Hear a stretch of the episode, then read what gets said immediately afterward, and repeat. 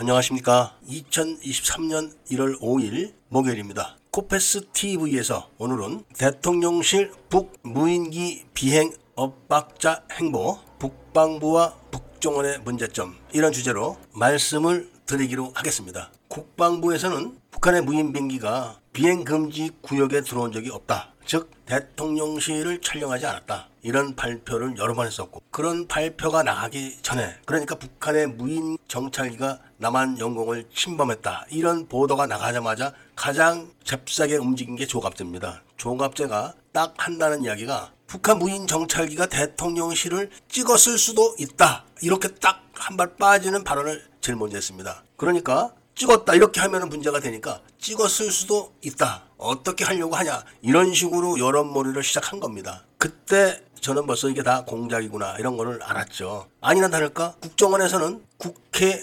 국방위에다가 비행금지 구역을 침범했다 이렇게 이야기를 했다는 겁니다. 국정원이 국회 직속기관입니까? 국정원은 대통령 직속기관입니다. 얼마 전에 국정원의 4차장으로 임명했던 윤석열 대통령 측근이 며칠 안 돼서 사표를 냈습니다. 근데 그 사표도 국정원에서 발표한 게 아니라 대통령실에서 발표를 했습니다. 이게 문제가 있는 겁니다. 만일에 북한의 무인 정찰기가 청와대 영공을 침범했다. 이런 사실이 발표가 된다면 당연히 국방부나 대통령실에서 하는 게 맞습니다. 국정원에서는 그런 발표를 하는 게 온당하지가 않죠. 그런데 그런 국정원에 온당치 않은 행동 때문에 일부러 국회에서 증언을 해놓고 국회의원들이 떠들게 만드는 거죠. 모든 분들이 잘 알다시피 불과 며칠 전에 경찰 내에 경찰 사조직이 5천 명이 있다. 이런 보도가 나갔었습니다. 그리고 그 경찰의 사조직은 노무현계 일부와 대부분의 호남계다. 이렇게 보도가 됐는데 그게 바로 5.18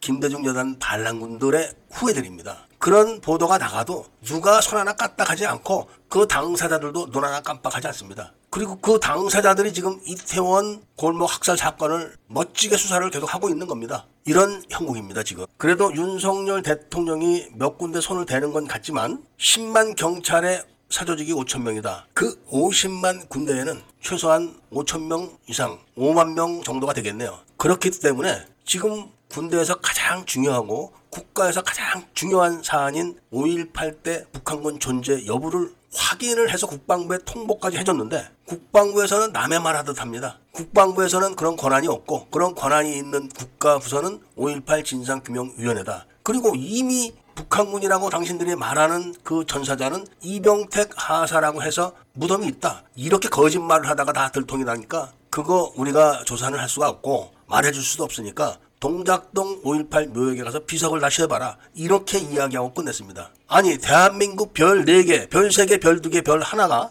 북한군에게 한국군 군복을 입혀가지고 한국군 부대인 전교사 보병학교 교도대대 조교들로 위장을 해가지고 11여단 장병들을 공격해서 9명을 죽이고 36명을 풀부를 만들었는데 그거 남의 일 얘기하듯이 합니다. 북한군에게 한국군 군복을 입혀가지고 한국군을 공격한 국방부가 무슨 짓은 못하겠습니까? 그러니까 이번에도 비행금지 구역을 침범을 했어도 안 했다. KA-1 경 전투기가 무인기를 잡으러 이륙하다가 떨어졌어도 아무 말도 하지 않고 있습니다. 그리고 북한의 무인기 전력 누가 키워줬습니까? 대한민국 좌익 정권들이 다 돈을 보내줘서 북한이 무인기 부대를 만들어가지고 전략군의 배치까지 끝내놨습니다. 그런데 무인기 부대를 창설한다 이런 발표를 한 걸 보니까 무인기 부대장에 청주케 장군 한 명 갖다 박아놓고 최다 북한한테 일러 바치면 끝나는 건데 그런 거를 왜 하는지 저는 이해가 안 됩니다. 이미 국정원은 김대중이 정권을 잡고 나서 청주케 출신 장군들을 연달아서 국정원장으로 임명을 하면서 완전히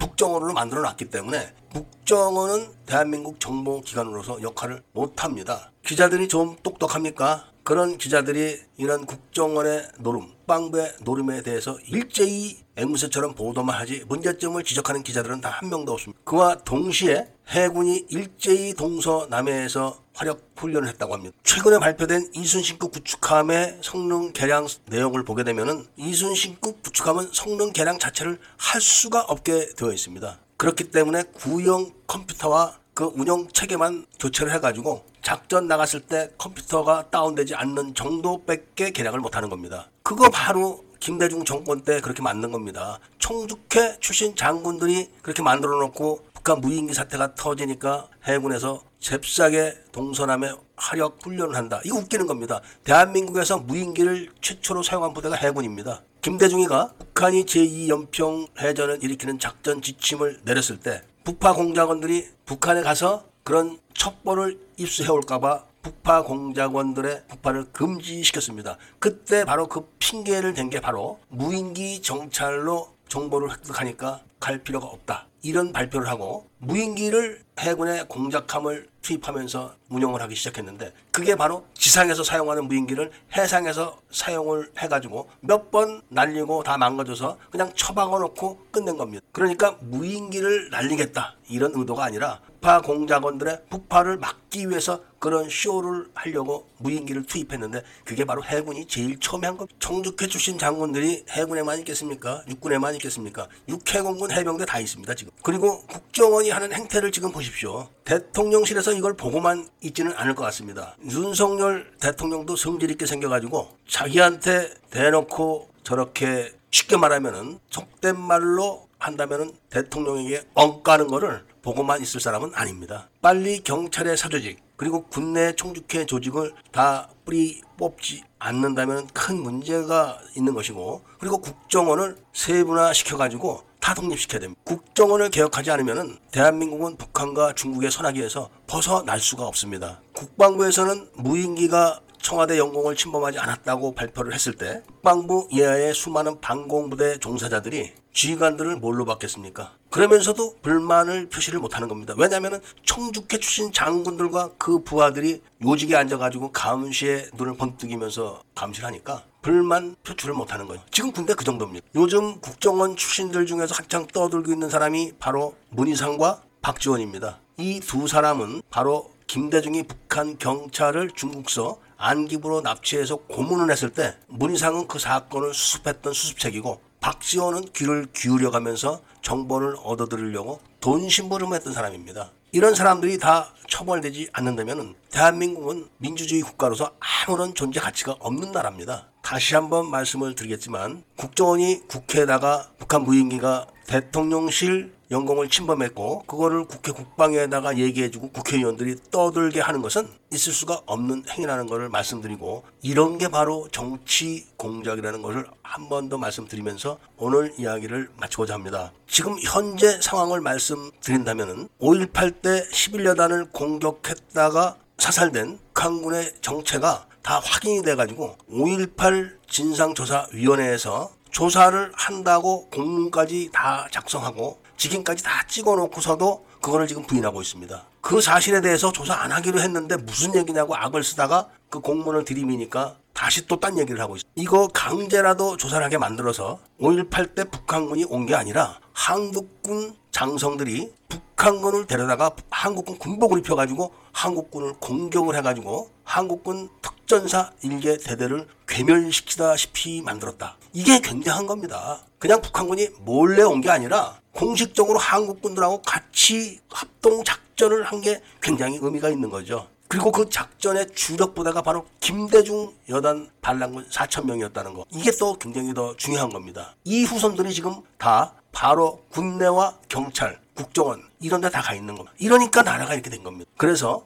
이번에 북한군의 존재를 다시 한번 현장 방문을 통해서 확인을 시켜가지고 이 땅에서 공산주의자들을 뿌리 뽑도록 할 겁니다. 지금 빨갱이들이 왜 5.18 민주정신 어쩌고를 교육 교과서에서 다 빼는지 이해 가십니까? 문재인이 자신이 간첩질한 게 다 드러나 있기 때문에 그런 걸 지워왔던 것이고 그리고 바로 전일 빌딩에다가 헬기 사격하지 않은 걸 했다고 우겨가지고 500억 원을 전달해주고 표를 얻은 겁니다. 그걸로 문재인은 대통령 선거 원인 무효가 되기 때문에 대통령 임기가 다 없어지는 겁니다. 이번에 5.18 진상조사위원회에서 북한군 시신에 대한 확인을 거부를 한다면 직접 공수처의 5.18 진상규명위원회 위원장을 고소를 할 수밖에 없을 것 같습니다. 그냥 북한군이 왔다 이게 아니라니까요. 북한군을 모셔다가 한국군 군복까지 입히고 한국군 장비까지 다 제공해가지고 한국군을 공격하게 해놓고 한 명이 죽으니까 그 시신을